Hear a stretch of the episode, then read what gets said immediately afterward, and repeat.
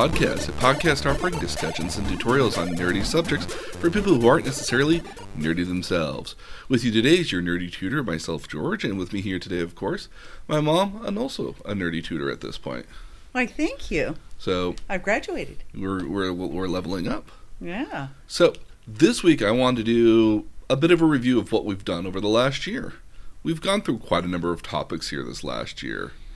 And so today I wanted to talk about some of the three things that we really liked discussing here this last over this last year and what what of them we might continue to look into or continue to uh, maybe do another podcast on in the future.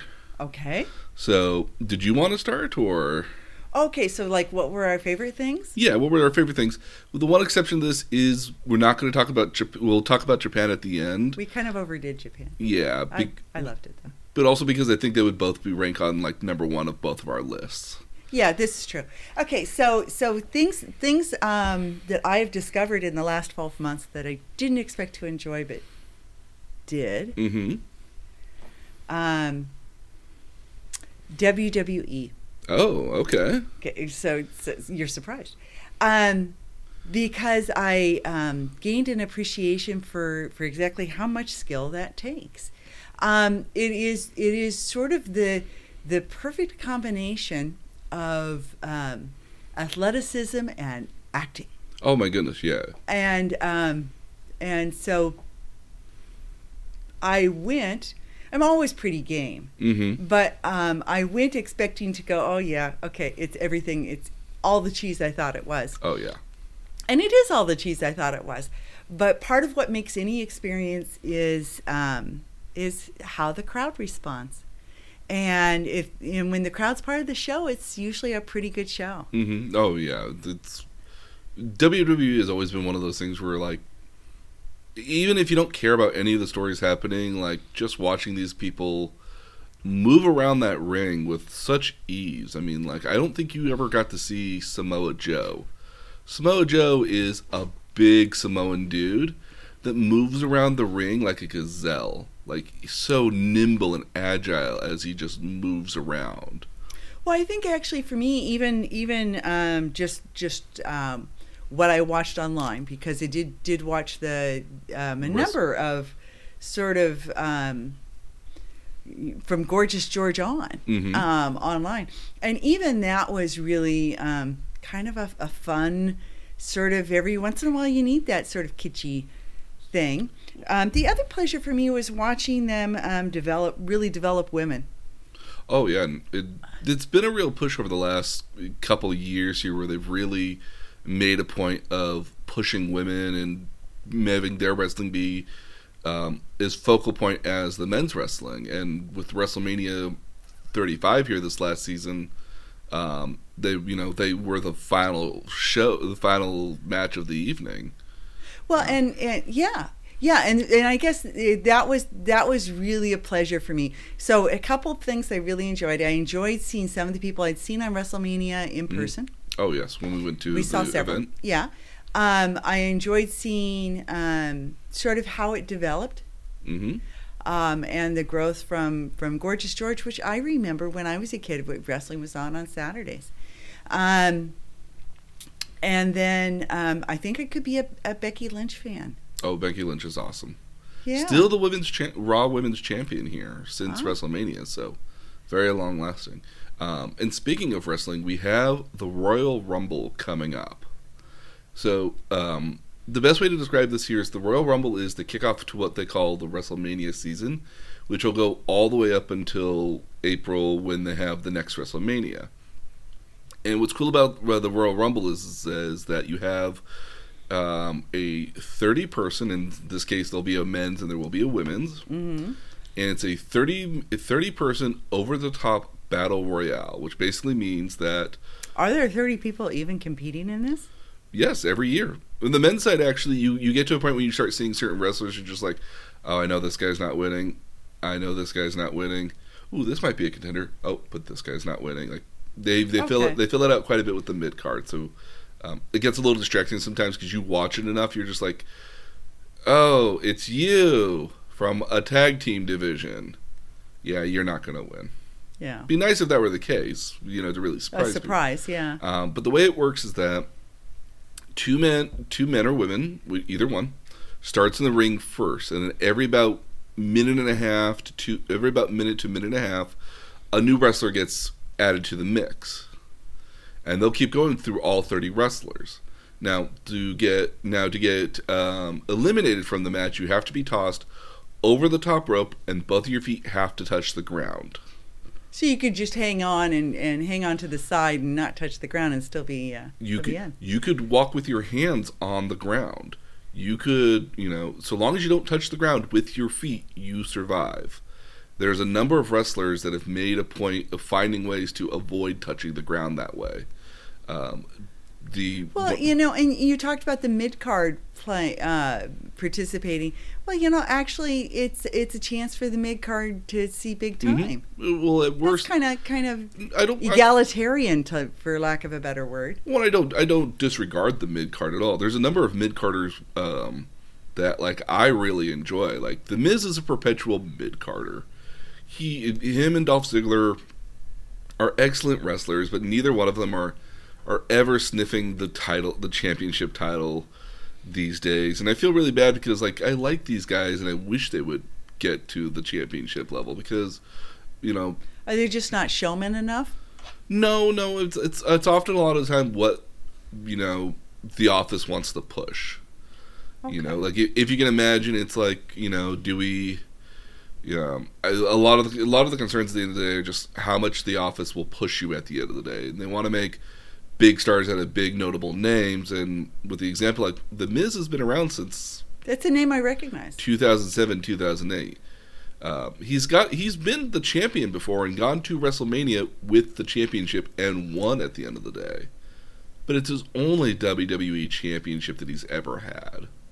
He's never sniffed it otherwise. He's been intercontinental champion uh, eight to nine times now. He's been a tag team champion a United States champion which is kind of comparable to the intercontinental um, but like they won't let him get to the big to the big top anymore um, and it's kind of odd why because he's a because he's a constant fixture it's not like he's Well, on how, how old is he? I, I don't mean to be ageist, but um, I want to say he's in it. He's in his mid thirties. He's probably Okay. either as old as me or, or just about. okay, So, um, but I mean, age usually doesn't have that big of a. I mean, okay. he's a good worker. He he's not been out for with an injury for any prolonged period of time, which is often Okay. a which is often sometimes a mark against you. Like if you yeah, if you're too yeah, injury no, I prone, get it. If you're not reliable, yeah. I get it. So, Okay. um, but no, then there's there's a couple others. I mean, my hope is always that they, when they do uh, the Royal Rumble, that some that they make a new star out of it. And a lot of times, sometimes going into that Rumble, um, you also get to kind of shake things up a little bit and start rivals with rivalries with somebody. So like sometimes if you, if one guy threw another guy over, that might start a rivalry. Or how do you get rid of Kane, the Big Show, which are these massive seven foot tall guys that just Yeah. take people out by just lifting them up off the ground and throwing them over half the time. Um, so there's always those there's always those notions, and so, uh, but this often starts um, the WrestleMania season where they start gearing up toward WrestleMania and promoting stories that would either go So to into build that. the drama. Yeah, and Becky Lynch is a uh, Royal Rumble winner, Oh, very cool. so yeah. Well, and I guess a, a follow up question I had to that was I noticed um, on uh, USA Channel lots of ads for Elite Wrestling. Ah, so there is a new promotion called All Elite Wrestling. So uh, the story behind that is that there was um, a wrestler who was actually in the WWE named Cody Rhodes, um, who wasn't getting the push that he wanted. Much in the same way, like the Miz is not getting the push, he was not getting a push at all either. And so he decided that he was going to leave, and he went to Japan to go wrestle in Japan, and he made friends with um, wrestlers in Japan um, who were a part of a stable called the Bullet Club. It's basically in Japan. It's the it's the Gaijin. Uh, it's the evil American foreign invaders Okay. gimmick. Got it. Okay. Um, and he it's a good storyline. it, it's it is. It's actually um, there's a wrestler called Finn Balor who I who we all kind of enjoy. Who's the lead? Who was literally the founder of Bullet Club. Okay. Um, and you have AJ Styles, another pro- prominent wrestler. He was a uh, IWGP, which stands for International Wrestling Grand Prix. Um, that's that's the name of their titles. Oh, good. Which is it's always kind of a misnomer because it's New Japan Pro Wrestling, which is like NJPT Uh huh. or something of that. But its titles are known as IWGP, so International Gra- International Wrestling Grand Prix. Okay. So um, AJ Styles is a IWGP Heavyweight Champion, you know, and a number of other people from the Bullet Club um, have gone to the WWE, um, which are kind of like the first generation of Bullet Club members. But now we have. Um, we have a slightly a newer generation, which included uh, Cody Rhodes, um, who just goes by Cody now because he can't use the Rhodes part because it's trademarked by the WWE Okay. um, a pair of another pair of wrestlers called the Young Bucks. These are a pair of twins um, that do tag team wrestling. Um, the only they're not really distinct at all. Like I think the only difference is one has big goatee, has a big kind of like mutton chops, while the other one doesn't. Okay. So they've made sort of their own distinctions. Yeah, and then Okay. there's um, another great Canadian wrestler um, by the name of Kenny Omega, who was also a IWGP Heavyweight Champion, a bunch of other championships as well. Um, and they've basically were able to create their own wrestling stable out of uh, basically the inter- the world saying like, "Hey, you guys will never be big enough to sell a crowd." Well, they're like, "Okay, well, challenge accepted." Okay. They booked an arena for 10,000 tickets. The tickets sold out in about five minutes. And then they did it again. And again, it sold out within about five, ten minutes. And they realized, okay, well, we kind of got lightning in a bottle here. They've since partnered with partnered with um, Tony Khan, who is whose dad owns the uh, Jacksonville Jaguars.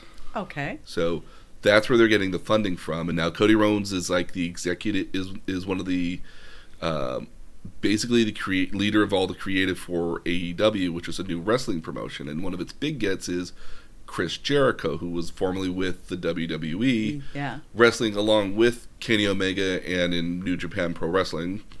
Um, and actually, to this day, still was. They just had Wrestle Kingdom 14, which is kind of like the Japan's WrestleMania Yeah. um, and they were doing, um, and they had their WrestleMania, and uh, Chris Jericho wrestled in Japan again. So, That's pretty so, cool. um, and so they were also able to get one of the former WWE stars' name, um, who went by Dean Ambrose, now goes by John Moxley. They were able to get him from the WWE, and a couple other notable names have joined over. So. Uh, it's interesting because it's reinvigorating kind of like what we what used to be the Monday Night Wars with WCW versus the Right. WWF. right. Uh, but now it's on on Wednesday, so it's like the Wednesday Night Wars. Okay.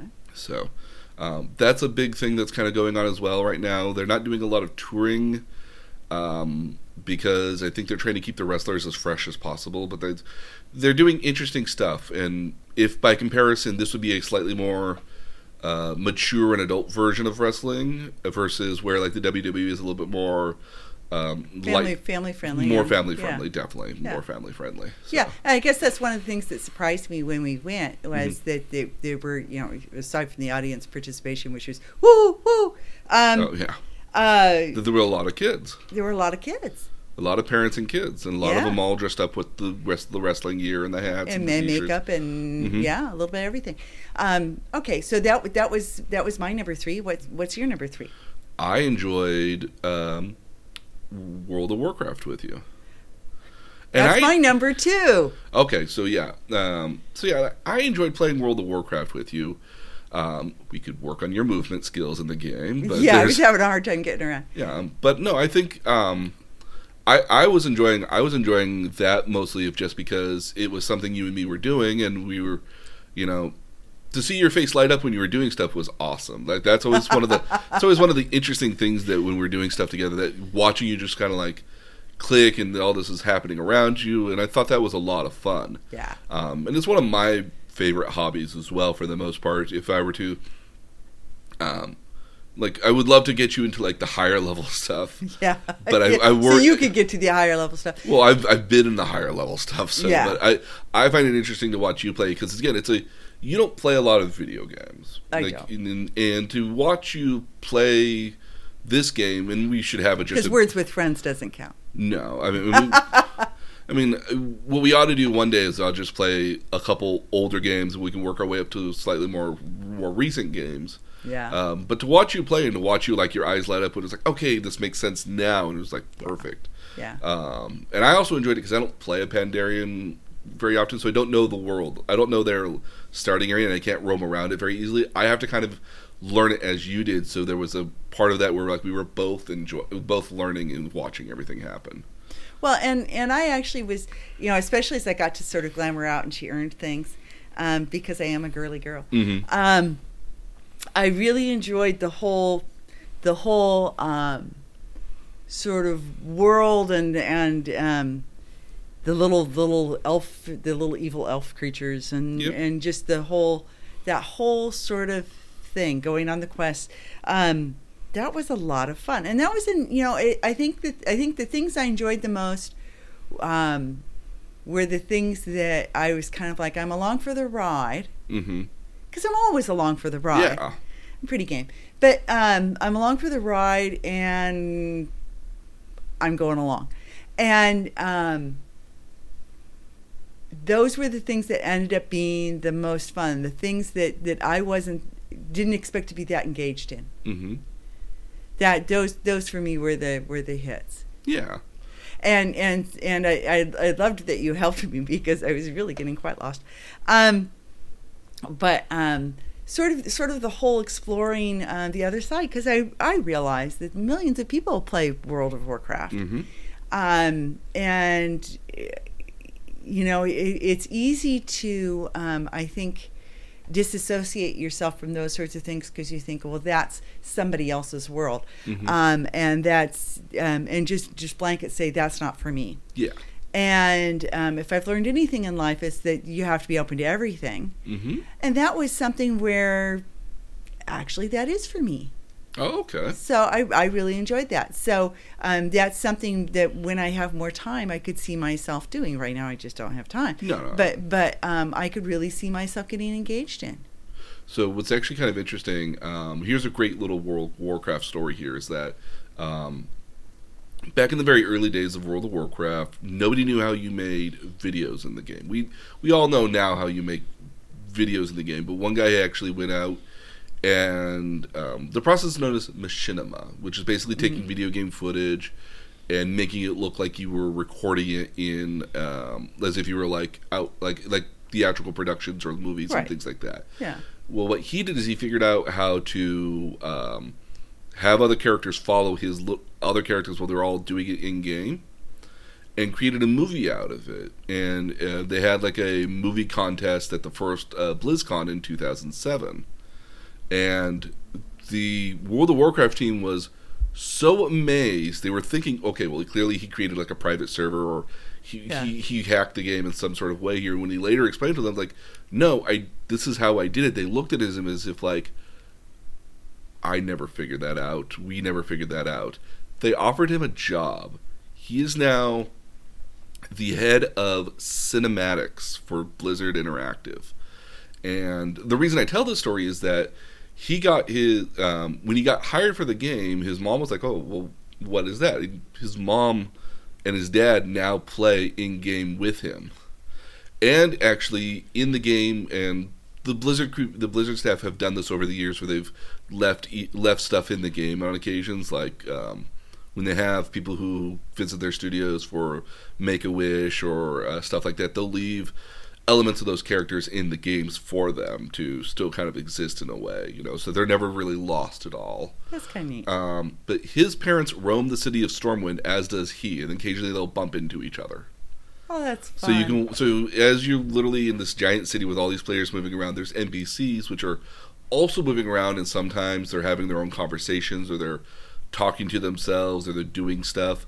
His parents roam through the game, that's cool so That's cool. So I mean, I guess I guess the the lesson for me has been, hmm um, and and that's just one of, of several examples. Because I would say, you know, going to the manga museum, same sort of thing Mhm. um, for me. The lesson for me has been, um, if millions of people like it, millions of people aren't wrong. hmm and um, it may not be it may not be for every every everyone but there's there's joy there's certainly joy to be had um, and there's a reason why there's a reason why these things are popular Mhm. there's a reason why um, they've gotten such broad acceptance Oh yeah, no, I've being a nerd for me has always been this notion to not discount something I'm not I don't understand.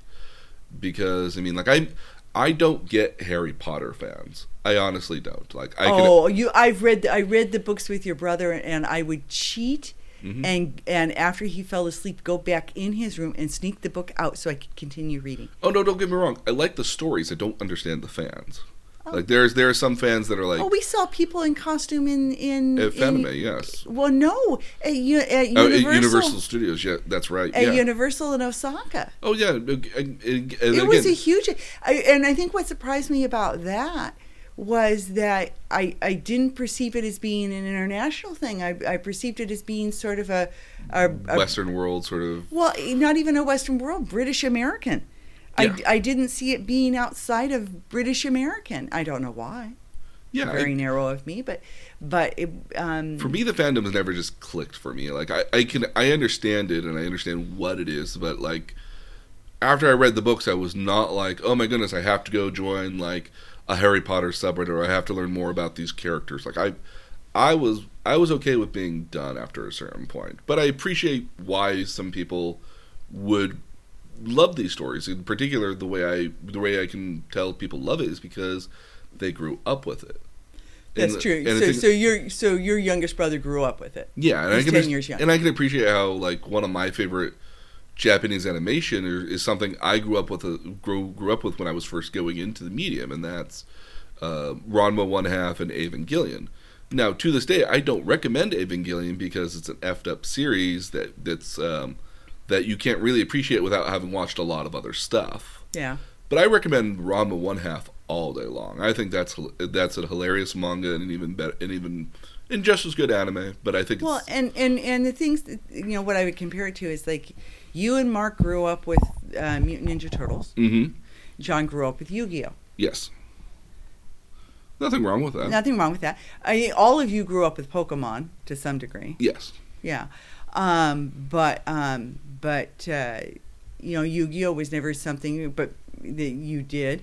Um, but but Magic: The Gathering was never something he did, hmm and so and so it's it's it's interesting. Oh, absolutely. Yeah. Um. So your number two was World of Warcraft. You said. I yeah, I I I I was surprised at how fun that was. Mm-hmm. I really was. That Okay. that that was that was cool. So a tangent to World of Warcraft then that I that I would recommend is that we do another Dungeons and Dragons maybe. Okay. So because that was uh, Yeah, you see now, it and when I was trying to make my list, Dungeons and Dragons was number four or five. okay. I was trying to figure it out. Um, I think my number one will will you know I, I excluded Japan from the list. Yes. Okay. Because that would both be our number ones. and- Yeah, yeah. So I excluded Japan from the list, but um, but Dungeons and Dragons, and especially because um, it, it occasionally takes place in my house, um, and because I I tried to be part of a group thirty years ago before you were even well, okay. 35 years ago, before you were even born, um, Mhm. when I was in public accounting, there was somebody I worked with who had a group, and we played a couple of times, but your father wasn't, you know, kind of wasn't into it, and and um, and uh, so it and so it didn't catch with us. But um, but I found that I found that fast, fast fascinating. Mhm. I like being a tiefling. Oh yes. No. So um, so I found I found that interesting as well. And I think I think part of what um, part of what I'm I'm realizing is that um, I, I think we discount the need for for escapism Oh, absolutely. and the the need um, for role playing because there aren't a whole lot of things in adult life that allow you to do that where you get to take on a different role and um, I enjoyed I I enjoyed the process in both um, Dungeons and Dragons and in uh, World of Warcraft. I really enjoyed the process of kind of deciding, you know, looking at the qualities I could have hmm and kind of pulling on which of those I'd like to have, Yeah. like like to choose Yeah. No. The I'm- ability to choose choose sort of who you were gonna play. what you wanted to be if you had the option Yeah. to, and being Yeah. able to just let the rest of the world kind of disappear and just engross yourself in something completely different, where we're not worrying about politics, we're not worrying about strife. Probably not job unless it's an Well, element to the game. Yeah, I mean, being Princess Peach for a day was fun for me. So that's actually my number two. Okay. So cosplaying with you was was a hoot on that day. I think for two different reasons. One of which was that like I got to do something that wasn't typical, hmm and to see your first reaction was certainly uh hilarious to me.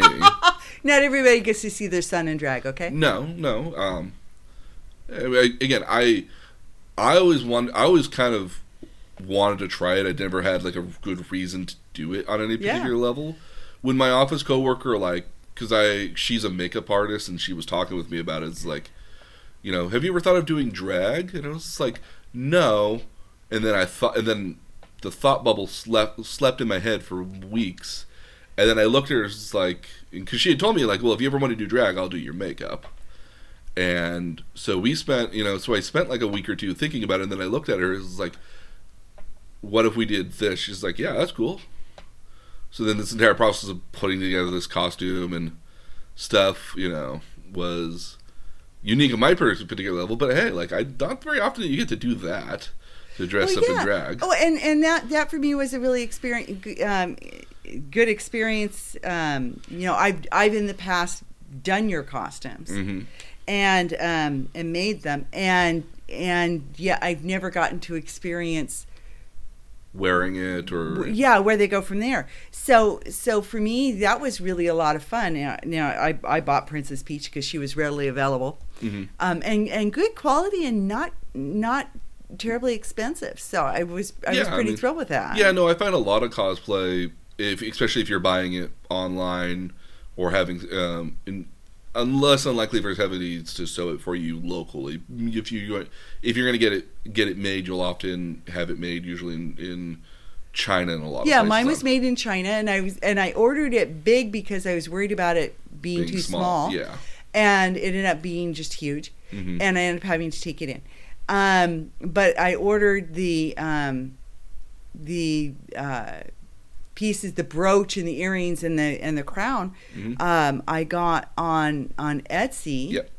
and they were um, digitally printed. Yes, uh, with a with so yeah, so um, a lot of a lot of stuff, especially with the age of uh, maker bots and things like that, where you can basically make almost anything you want and just polish it up and paint it later, um, which was really which was really cool. Like I know a couple of my pieces were that way as well. They Um, were really nice. yeah. Um, and no, and again, that was that, a lot of my stuff. Again, same thing. Again, custom made for me, but digital, but on a digital Di- printer, digitally printed, um, and 3D printer. a 3D printer, and and um, so, the, so that whole process, except that my curls didn't stay, but I have I have Princess Peach's um, naturally blonde long hair, Yep. so so it was it was suitable. Um, that experience for me, what walking in, and more so for you, um, I walked from my office, which is downtown, um, probably About three, blocks. I would say three blocks or so. Yeah, three blocks or so um, to you, and um, people were. it was it was quite it was quite something because I wasn't in the direction I was walking in the direction of the convention center, but I wasn't in and around the convention center until Mhm. I got to you, and um, and so people were a little um, Confused. yeah I had that. I had that happen one time. If you remember when we did Greek dancing, the one time it was in San Jose. uh huh Um, I think one of the days I got your parking pass for your office right space, which makes sense yeah and I parked at the at your office space because it was very easy to get to. I remember walking in my full Greek costume regalia back to there, and one of the and I passed a parent and his son, and they were remarking about you know uh, they one of them mentions like oh wow look at that guy there. It's like yeah something must be going on, and again like in well and and mind you when you were in your Greek costume you were in skirts. Yes. Because it was a traditional fustanella costume. Yes. Yeah. So.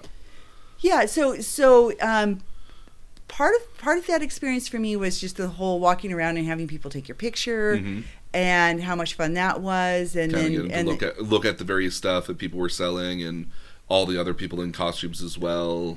well, and that huge floor, and there was so much going on because there were um, Magic the Gathering Mm-hmm. things, and there was model making, and there was you Video know, games video and- games, and and older video games, which really surprised me, Mhm. like like video games from the fifties and or from the sixties and seventies, seventies and eighties, I guess. Yes. Um, and and uh, I don't think I had realized qu- quite how dynamic it was. There was a, a um, anime artist who was drawing on an overhead, so you could watch him draw. Mhm. Um, there was um, the Maid Cafe.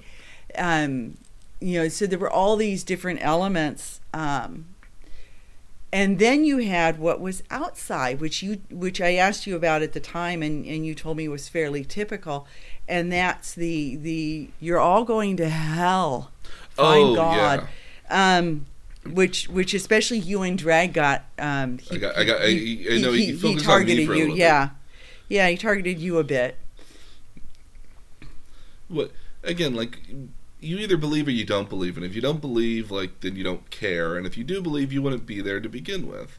Um, and I've met a number of those guys that with those giant signs, screaming and yelling at people, proselytiz- proselytizing, Rising, yeah. which is also a great word that I always get compliments for whenever I say, because everyone's always like, "What the hell does that mean?" It's like proselytizing. What do you think it means? Well, But- yeah, as opposed to prostituting. Yeah, Um, so- I've always found it curious that, that those are, and, and I have to say, I mean, as you know, I teach Sunday school, Oh, and absolutely. and uh, I'm in church most every Sunday. So, um, but but my God doesn't doesn't care what you look like. He cares about who you are. Yeah. Um, and that and that would be the difference there. I, So I, I always love this notion here. That was like, oh, well, you can't. Well, they they worship, you know, swords. They they worship magic. This is like, no, we Oh. appreciate the story that's being told. And yes, the character is swinging around a magic wand. Like, boo effing who? It doesn't Well, matter. that's like the, the the hoopla over Harry Potter and don't let your child read those books because they're talking about incantations.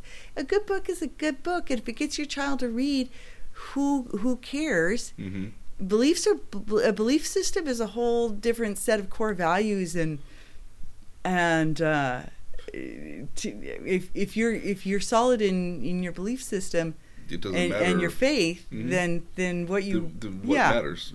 Yeah, I, I was I mean, and I re- and one of the things I really take away from was just directly after that were the other people we were walking with, and one Yeah. guy who really wanted to go back there and just beat him up for that, That, and we kind of yeah. had to explain to him that.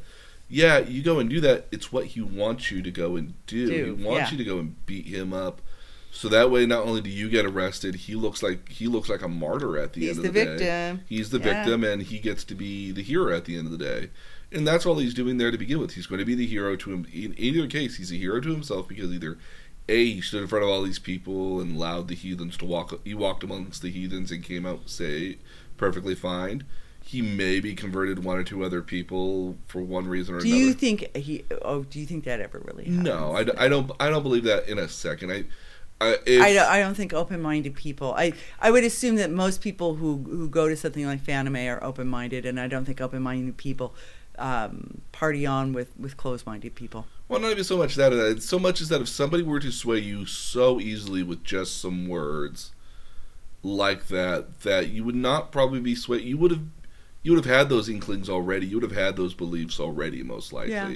And, Yeah. and and if somebody were to, if and if somebody were able to sway you like that so easily, then like you really didn't believe in whatever you were believing in right then and there, anyways. And, yeah, you know? Yeah. and, and and so that part i don't care about. Um you know i i get i don't i do i found the costume hilarious to to to wear. Um, well, and, and you switched it up a little bit later and kept the kept the heels and a skirt. yes I, I i i went and found office attire. Yeah, and went back to work for a little bit helping with the elevator situation which was a real issue at the hotel because some of the elevators weren't working and always ends up being a crowd by the elevators. So um but no again i i thought that part was hilarious and um it the one thing i would change if i had to do that all over again different heels Um, Yeah, me too. Because I, I wore shoes that I would ordinarily wear to the office, and I would I would have told you were really comfortable. But but whether it was the heat that day, because it was a warm day, it was a very warm day. Yeah. and um, whether it was heat that day or um, or the amount we walked, Well- uh, my feet were my feet were not happy. Well, the one thing the one thing I got told originally from my friend who was helping me with the costume is that I should have gotten platform shoes. Yeah, I wear wedges most of the time. Well, platform is like like with a two inch sort of additional Yeah. kind of thing underneath. Yeah. And I usually balked at that because it was like, oh no, that's going to be way too high. I don't wear heels to begin with. I'll never Yeah. be able to navigate that. And at the same time, It um, it, it would have been easier because your arch wouldn't have been as stretched. may, yeah. So, um, But so- finding those in your size would have been quite the. well, again, I mean, it's uh, Amazon apparently sells the shoe size in my size, which is where I got it from. Oh, cool. So, Good to know. so uh, apparently, I wear a women's sixteen. Can I just say, I have big feet and I wear a ten. Okay, okay. In general, though, then like in men's, I wear like a size 14 and a half to a 15. I often have to wear a 15 because my feet are wider Than- than than a standard 14 than and a standard, standard 14 in Yeah. 14 and a half I, is. I birthed boys with big feet. I, I I often tell the story if I would go to find shoes. It's like that scene in Star Wars at the very beginning. It's like, you know, droids, we don't serve your kind here. You know, Yeah. You Oh, walk yeah. into you walk into a shoe store. The largest size for men they tend to carry is a 13. If they carry a 14 or a 15, it's like they have to go to the they have to go into the very back of the shop. You know, they pull out a box. Oh, I haven't th- seen one of these in a while. As they blow off the dust off the top of the box. Will these work for you? It's like no. No. So. Yeah, no, I, I, I, I remember years and years ago, and this is back when you were in high school, we were trying to buy you dress shoes at Macy's. hmm And um, and when we asked for, for I I think at, at the time it might have been a 13, hmm um, the, the girl the girl said, that's big. And, and, and you were embarrassed, but you turned around and said, well, you know what they say about men with big feet. And that shut her up. Yep, that's right. Big socks. Yeah. Okay. So, what was your so yeah? So cosplaying. If if I had the chance to cosplay with you again, that'd be cool. Yeah. Um, or if we did it again, um, at work they were telling me I should try to do Ursula next time. Yeah, think that'd Ursula would be- be good. I think that'd be kind of funny. I could reuse a lot of the same stuff I had before. Just figure out how to paint. Uh, maybe not paint my body, but just the face, and get like a white wig, and find a way to make tentacles. You know, Yeah. Well, I did tentacles for your sister one time um, because she had to be an octopus, and and I can explain to you how I do it. I, I took um, four pairs of of um, white tights, oh okay. and I took um, the thin balloons, hmm and I I curled up the thin balloons and put the tights over them, Well, and then and then used something called stiffy stuff okay. Um, to harden them, and then I made potato stamps, and um, and and For, for the suction cups. yeah to make to make to print on the suction cups. See, I was thinking doing it similar to the way I did uh, the tail, which has Oh, this yeah. kind of its own little curve, and I was thinking if you if you do the pattern like a curl already, you can kind of make it look like they're coming up out of the skirt, maybe, or something like that. Oh that. yeah. Um, and originally thinking that if you get like six, if you get like again, like I'm going to assume like eight, maybe you get like eight of those, you get like you can have them kind of hanging just right underneath the skirt, like they're coming out almost like those are actually the feet for the skirt. Well, they have eight legs. Well, yes, octopus too. Yeah. So, all right. Okay. So, what was your number one thing? Okay, so I was really surprised with how taken I was with the whole Marvel universe. Oh, okay. Um, uh, you know, the whole sort of DC. Okay, so Endgame and getting ready to watch Endgame. Mm-hmm. and I kind of kind of watched some of the movies before. I'd certainly seen all of the Iron Man. Your father really likes Iron Man, um, but was not um, really into that that series of characters. And I think part of your explanation, uh, part of it was for me your explanation of sort of the psychology behind um, some of the characters Oh, yeah. um, that really helped me appreciate exactly what was going on there. I really enjoyed um, watching Spider-Man kind of develop. Oh, yeah. No, I, I one of the hallmarks what I've really found interesting about the just Marvel characters in general is just how well they were created when they were created. And, Yeah. and, and oddly enough, like these are characters that were created um, with maybe the exception of Captain America was more like an element of the 40s Yeah. and for the literal time in which he was created.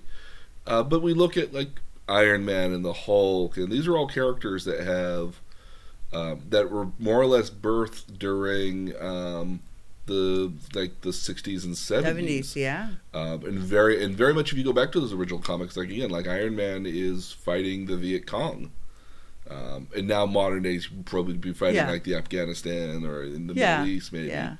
Um, but just how much these characters not only speak to kind of our current understanding of the world and how well they still fit in this world, Uh huh. that like even then like you can still have them you know even if you just take them at their base value that how much over the course of the movies they change so much i mean like They've grown and evolved, and you see that I think the most in Captain America. i think uh, absolutely I mean, But ha- having lived through several iterations of Spider-Man, Mm-hmm. I find the the the um, new Aunt May and oh, i love Yeah. the new Aunt man. i think Yeah. the new May is awesome yeah, um, and uh, and the new the new uh, Petey Petey peter um, parker Peter Parker.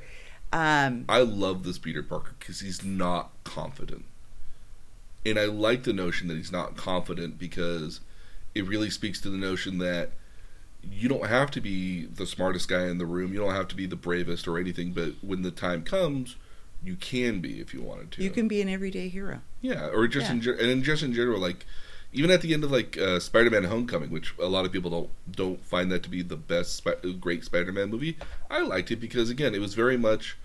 You know, like at the end of the day, he stop. He, he doesn't give into the note. He doesn't want to become an Avenger, which was was his entire dream, the entire thing. And he's like, no, I just want to be a neighborhood Spider Spider-Man. guy, a Spider Man. I don't want to be. I don't want to. You know, like you got to protect the little people too. So, Yeah, and I and I and I think a lot of the characters have really. I mean, we've had the distinct pleasure of enjoying it for the last twelve years. I want to say yeah. um, this you know Marvel Cinematic Universe, and I'm I'm curious to see the next Doctor Strange. I'm curious to see Captain Marvel. I think we're both really excited for Guardians of the Galaxy three. I'm a big Guardians. I mean that that is the one that that appealed to me first. Oh, uh, I think it's It's got a- such a unique family dynamic It's to a it. that- buddy movie. I like. Absolutely. Yeah. Um, I'm also curious for the next um, Thor movie, Love and Thunder, because we'll get uh, Natalie Portman back. Love love Fat Thor. Oh. Well, again, I mean, like it was kind of uh, kind of amazing that we saw that costume so frequently. At the, I've seen that costume in a number of cases at cons now, and I think that's Yeah. hilarious. I do hope that during Because we can identify with somebody who let them themselves go. Oh, it was perfect. Oh, he was so Couple perfect. beers. Yeah.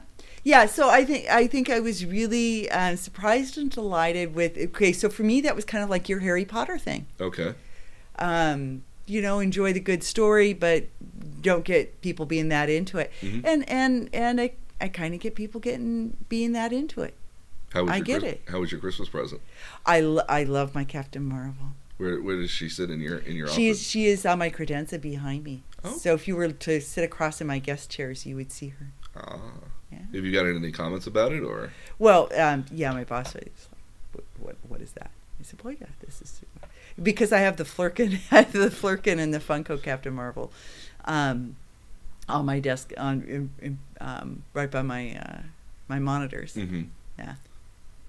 what So. did he think? Oh, he thinks I'm nuts anyway. Um, so so uh, so so this no. is the big boss, or this is uh, his this son? is this this is the the father.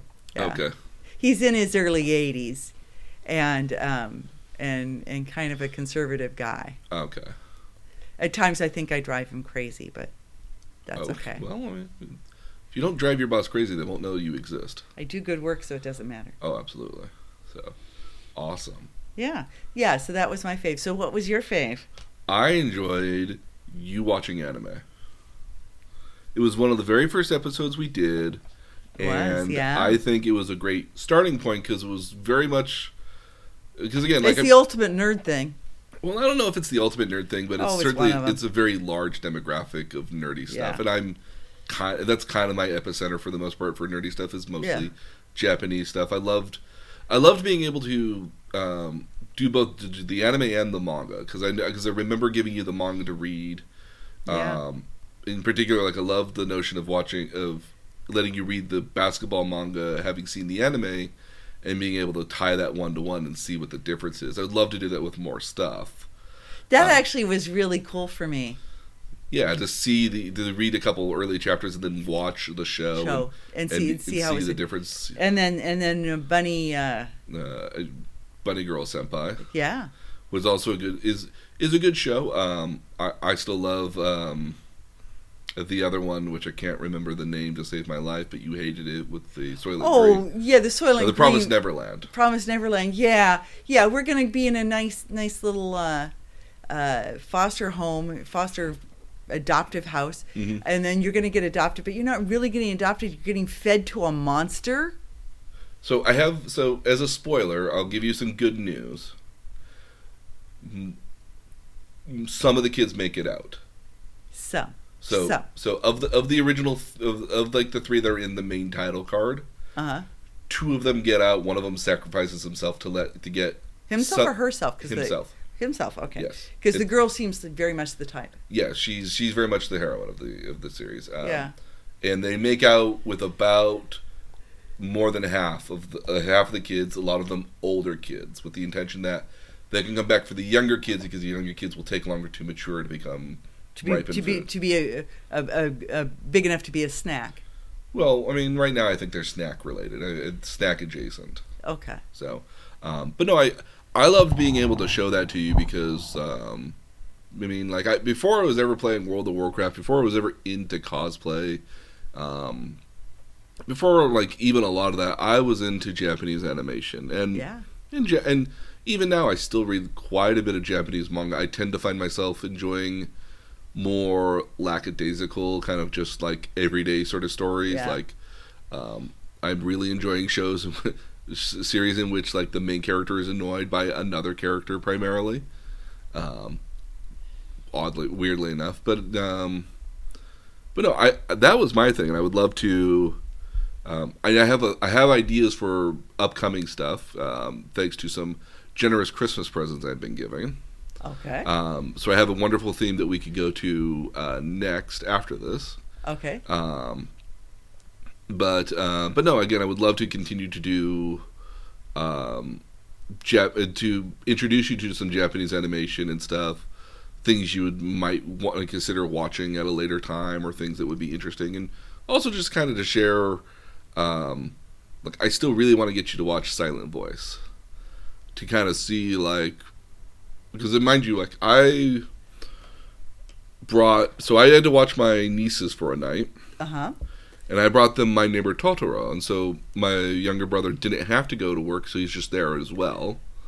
And he kept looking at me as if I was a, as if it was like the dumbest thing in the world. Why haven't they made a sequel to My Neighbor Totoro? And I had to tell him like that's not what the Japanese do. They they're not into sequels unless it's like a huge franchise. And My Neighbor Totoro is a big franchise, but Studio Ghibli is not going to do another film in that. Well, and we saw and and okay, so and we saw all over Japan. hmm Um, if you went into into shops, Totoro. Oh yeah. And and had I known how much me and Nina would would enjoy it, Oh yeah, no. we'd have brought them back one. Oh, my gosh! I never thought. I never. I. I hadn't thought to to think about it in that in that context at all because I didn't want to bring them back something they weren't aware of Yeah. because so because because again I don't because I because I wanted them to be able to light up right away when they saw it I didn't want them to look at it and be like what is that and so um, but even again when I went to go bring when I went to go I brought the DVD and apparently DVDs are not a thing anymore so thank goodness I had a copy of it on my phone um, but I had a little stuffed Totoro that I brought Yeah. with me and let them hang on to. Mia Nina loves that little thing apparently. well, they- loved the movie. They both told me about it afterwards. Okay. and um, and so it was a hit with them. Mhm. And I'm and I'm kind of wondering if they're ready for Spirited Away or if that's a little bit older. Oh, I was going to bring them. I mean, there's other Studio Ghibli films. I was going to bring them Ponyo, which is about um, a girl who's technically a fish but becomes a human. Oh, she they would love that. Yeah, I, th- I figured there. Uh, there's there's other Studio Ghibli films. I'm, not going. I'm not going to bring them Grave of the Fireflies, Thank you. um, which is definitely not a definitely not not something to bring to children right away. Um, it's basically uh, World War II, Oh, not the fighting or anything, but a, um, a pair of uh, orphans, um, an older brother and his much younger sister, who are fleeing during the uh, American invasion of Japan. yeah. So, um, especially with um, fire bombs and things of that nature, kind of going off all around them. Yeah, no, that'd be that'd be that'd be frightening. Yeah, well, not even so much frightening; it's just it's not appropriate material for a six and an eight year old. Yeah. So, that that is definitely not going to happen. Well, they love Totoro. Oh yeah, Yeah. um, absolutely. So, do we talk about Japan yet? Yeah, well, okay. So, so I, I want to double back just a little bit um, because it, it ties into Japan, and that's that um, when we were there, like one of the restaurants we went to had had um, had manga books in the Mhm. restaurant, and we were we were looking at them on the wall and a whole series, and you even were intrigued by one of the series they had that you weren't had Can't find an English translation. translation of it. Oh, because it did look it did look fascinating. It looks, it look, and and mind you, it takes place in the area too. yeah, It take it literally takes place in Kyoto, and I lament the fact that I can't find a decent version of it. If only mostly because when I go to try to search for it online, there was a um, drama series for it that circumvents a lot of the searches. Oh. So Oh, so you keep coming up with that as so I the keep hit. coming up with that. And mind you, there's there's been other ones where it was a manga first, then became a live action sort of thing, and then became an anime. Yeah. Um, Japanese dramas are not um, inconsequ- inconsequential. It's where I first uh, heard of Ken Watanabe, Yeah. um, who play who, who always played a fatherly samurai. Can you imagine Ken Watanabe not playing a samurai? I'm surprised he doesn't play a samurai in every movie he does for in American movies. Yeah. I just actually recently watched him again in Inception, and still every time I'm just like, this man speaks beautiful broken English. I would Yeah. listen to this man narrate books. Yeah. Yeah. So, and, And and I'm an audible listener, so you know I, I second that. absolutely, no, I'm, um, but no, yeah, um, yeah, it was amazing being in Japan. It really was just the Well- number of stuff there. Yeah. So so the things the things that I really appreciated in and again tying this back to the whole manga and anime um, discussion. Um, you know, so many of the shops we went into, even uh, not just not just in Akihabara, but in other, you know, in Osaka and Kyoto and, and things, were, were uh, had homage, paid homage to hmm to um, anime, and you saw it in 7-Elevens. You saw it Oh yeah, no, they're Yeah. selling. you saw you saw it you saw it everywhere. But the thing that I think uh, most most touched me was really seeing it um, at the at the at the manga museum. That was one of those. That was like one of several things that I thought, okay, I'm just going to this for you, hmm and um, I'm along for the ride, and I'll take from it what I can take from it. I had such a blast watching all those people just sit and enjoy, whether they were laying on the the lawn out front or they were sitting in stairwells, any place where you could sit or or leaning against a wall, there was somebody there reading reading something. When was the last time you went to a library that was just packed, packed with people and everybody was engaged and enjoying and, and reading and, and, and just so into it. I love the museum's concept as well. That it was a former elementary school, School.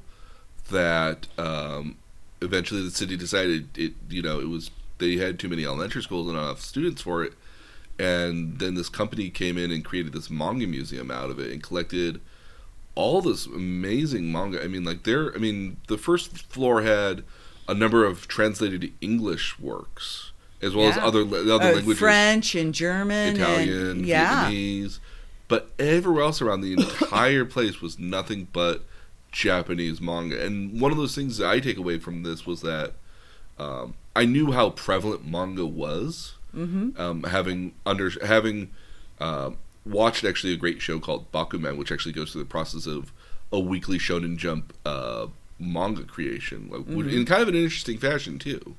Um, it's very it's very interesting because of it's made by the same company that was publishing the actual comics, so they were able to kind of like, you know, the author was literally able to say, "This is how you go through the process of making manga."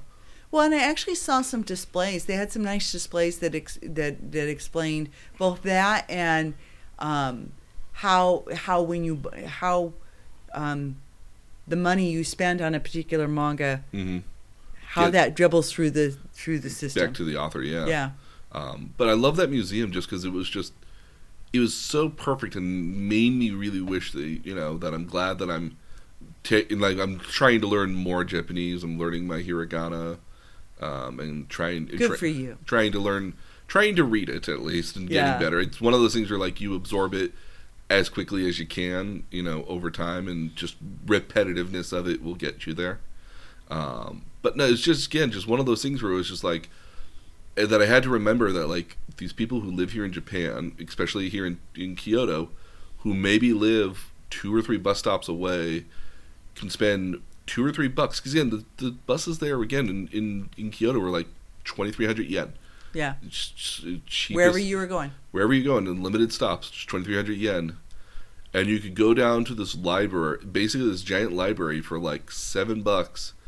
You could park yourself there at ten a.m. in the morning, and just read manga all Yeah. day long. And I, I, I relate that because I, I remember when back in the day when we had more Barnes and Nobles and um, Borders bookstores Yeah. that people you know would go to the manga section, grab a stack of manga, find a chair, and just start reading Yeah, in there. I, I remember doing that when I was traveling for work for uh, in college, yeah, and when I had the you know I'd get to the next site I had to be at, and I'd be like, oh well, my thing doesn't start for another three hours. yeah, Well, let, oh hey look, there's a Borders or there's a Barnes and Noble. yeah. I guess I'll go inside there. I'll find something to read for a couple hours, Yeah, and I could literally find something to read for literally the next couple hours. Like I'm, I can imagine that the people in Kyoto like, well, how are you spending your Saturdays? Like, oh, I'm gonna go read manga. Yeah. Oh, anything in particular? I don't know. Let's let's see what they have at the manga museum. Well, and the fact that it's so easy to come by and, and, and inexpensive in the 7-Eleven as well. Mm-hmm. So it's readily, really accessible. Oh no, absolutely. And I, I loved. I still explain to people like the 7-Elevens in Japan to this day. Yeah, I, I I love explaining the trains and I love explaining uh, the IC card yeah, and I love explaining the 7-Elevens that they were just so you know all these family marts and everything were just so ubiquitous. yeah. You know that you could walk in, grab a full meal, and then you know leave theoretically. Um, you know, uh, the, there was never not plenty of different options. Well, and, and, and good quality, too. Oh, I mean, absolutely, yeah. Yeah, nice meals. Um, okay, so so Japan, I you know I a friend of mine just this week um, said, well, they were planning to go in April of of 2021, and could I give them our our itinerary and tell them what I would change? And as I went through it, I thought there's very little of this that that I would change. There were probably things that because this is a couple who who have no interest in in say anime um, there's probably things like that that they may Mhm. not do. But um, for us, there really isn't anything that we did that I wouldn't have wanted to do. I think the, well, the lone exception might be um, us getting to Mount Fuji, Yeah, and Yeah. then um, I wish we'd. And what I told what I told Lori was, I wish we had had one more day there. yes, I agree. I think that would have been that would have been the thing. Would have Mhm. been to have a full day so that we could. Because I really would have liked to have ridden bikes around the lake. Absolutely, know, Yeah. one more day at Mount Fuji, especially at that hotel, would have been Yeah, yeah, Um, I think the I think the other option, the other one was not the sightseeing tour bus in Kyoto. yeah, All those sites, yes, like especially like the Golden Domed uh, Plaza, and then um, it, oh, we went to the very last thing at the end was a shrine that was the where the Kyoto's emperor. Um, uh, The Imperial where Palace? The Imperial, not the, The- Imperial Palace, but the shrine before it, because Yeah. it was the shrine in which the it was a really cool shrine too. absolutely, and we got to hear like these monks chanting and Yeah, and doing their thing as they walked around. Uh, pleasantly surprised by the samurai experience. That was Was yeah. not expecting that because I- it was originally advertised as a museum Mhm. and it turned out to be a whole samurai experience and i had a blast i Oh. will probably never again throw ninja stars or swing a sword. or swing a sword or or um, blow darts Well, I, I appreciated the history lesson of, of that too, because it's always kind of a you know, this notion that like all these warring states because nobody could agree who was the emperor Yeah. after a certain point. Um, like that was that was nice because it was explained to me in English instead of on like um in like Japanese or something. Where in a lot of times when you read Japanese history, you watch it on if Yeah. it's a historical piece. They often kind of blow through it really quickly because they kind of assume you know what it is because you they kind of assume they're Japanese people watching. right. Um, as where like I appreciate that somebody was able to narrate it in English. Yeah, so so the- and that was that was an evening experience that we went to. It took place in almost like a mall. Well, we saw the we saw that style of mall fairly frequently too. yeah, we did. We did. That's it's sort of the alleyway thing that that It's a covered mall. yeah, co- covered thing. Um uh Lots of tiny shops too. That was always Lot- the other thing I had to explain to people. It's like all these shops are no Depart- bigger. Well, even tiny. department stores aren't really department stores because a lot of them are just a building that houses lots of small independently owned businesses. Like so, that last day we were in Tokyo. Would you not agree that that one store that we went to seemed like it had been put together one floor at a time? Well, yeah, and and you know, even the when we were going to the the Pokemon Center in Mm-hmm. Tokyo, that thing was obviously a whole bunch of different vendors, Different stores, each, fronts, each and other with stuff. yeah, each with their own kiosk, under the umbrella of one department store. hmm So so that was really different. Oh yeah. But I mean, I think I think so. You know, like like anything else, your giant Gundam. Oh my god. that was a blast. Have you ever seen? a- Have you ever seen a statue that tall? Well, and that and that we managed to catch it because you know, we were tired Mhm. and we hadn't eaten, and so we ran into the place. We went, okay, there it is. It's lit. Fine. We took our pictures because we'd had to walk in the rain to get there, Yeah. and we weren't quite sure where it was. So so it took us a little. it took a little longer than we to- needed. yeah, To. and it was raining, and and so um, we we ran inside and ate in the food court, Mhm. which was still a good meal. Excellent meal. Um, but we ate in the food court, and then all of a sudden we realized It's it's lighting up. It's, it's doing lighting stuff. up. It's doing something. And we ran outside and we got to see the whole performance. And and um, the rain broke for a moment, so Mhm. so we got to see it like not raining. We got to see the whole broadcast against the side of the building. It was so cool. Yeah. It was just like that was meant to be. Yeah, it was just a giant statue. And actually, that'll tie into what we're doing next week. We're going to watch that show Oh, perfect. because for Christmas, we got I got a model kit for it. Is that what John gave you? So, Okay. yeah, so John got me a uh, master grade, which is a good good quality uh, one one hundred uh, model scale of the Gundam Unicorn. And so during this last week, I procured Gundam pens to Uh-huh. de- detail it with, as well as good tools to sand down the nubs and Yeah. release it from its holdings and bindings. Okay. And I've also gotten you one as well. I have not- nail files, by the way. I know my father used to use my nail files. Oh, I, I like have that. a big collection of nail files Okay. behind you. But I've also gotten you a smaller one as well. Oh. So you're going to get to build your own as well. We'll build it together Oh, very after good. watching the show. Oh, very good. Okay. And that's and that'll we'll do not only a we'll do uh, a podcast on Gundam itself, and in this Mhm. case we'll watch Gundam Unicorn, which I think is a very good intro um, into Gundam. Um, it's clearly like the best quality Gundam I can offer you at this point in time versus the very early 1977 1978 Gundam. okay. Did not age well. Although if they It's were surprising the things that do and don't. You know. well, not not in the sense that it doesn't age well in which qual- uh, in which like the story or anything. It doesn't age well because it was 1970s animation. Yeah. Um, and a big reason why Mecha was very popular in the 1970s is because you don't have to do a lot of animation of the face. Yeah. And so, um, but even then, it's very blocky and kind of hard to watch on certain levels. Um, uh, there's a show called uh, Gundam Origin, which kind of tells the story up until that point. It- That's also pretty good.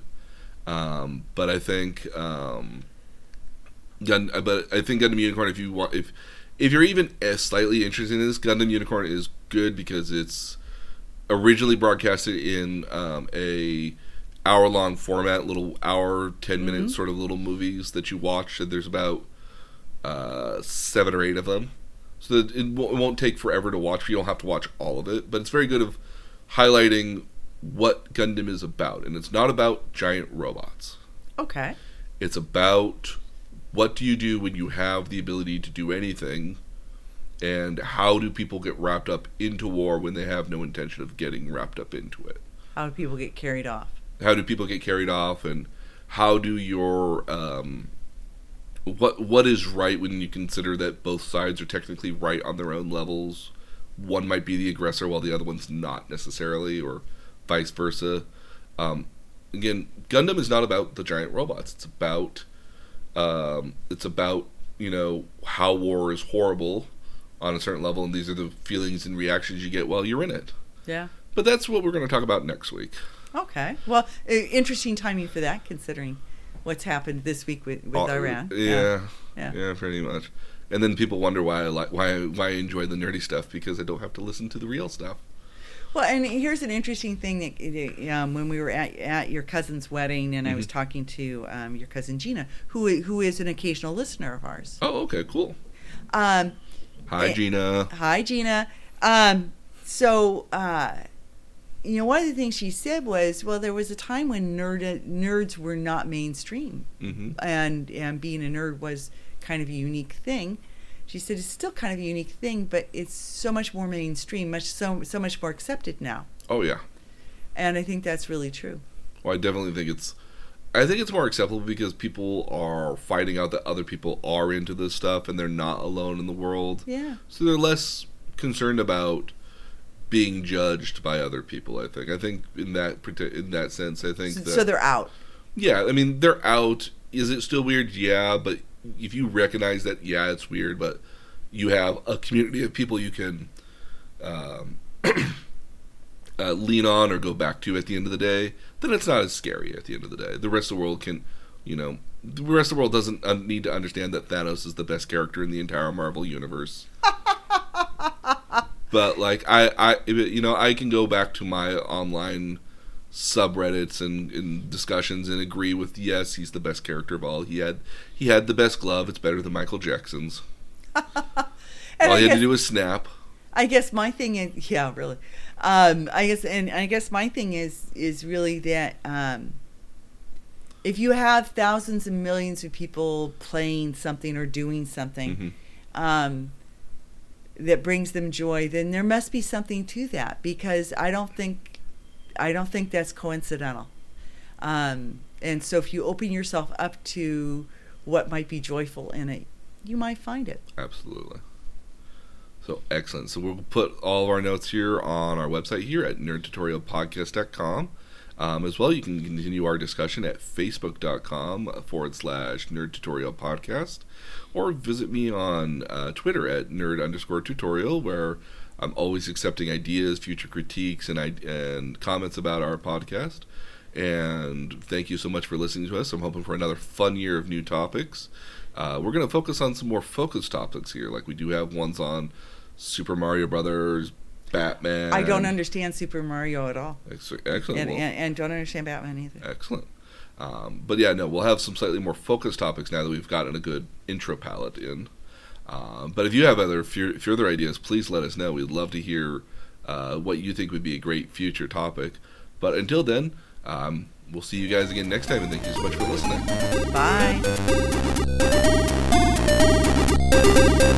Bye.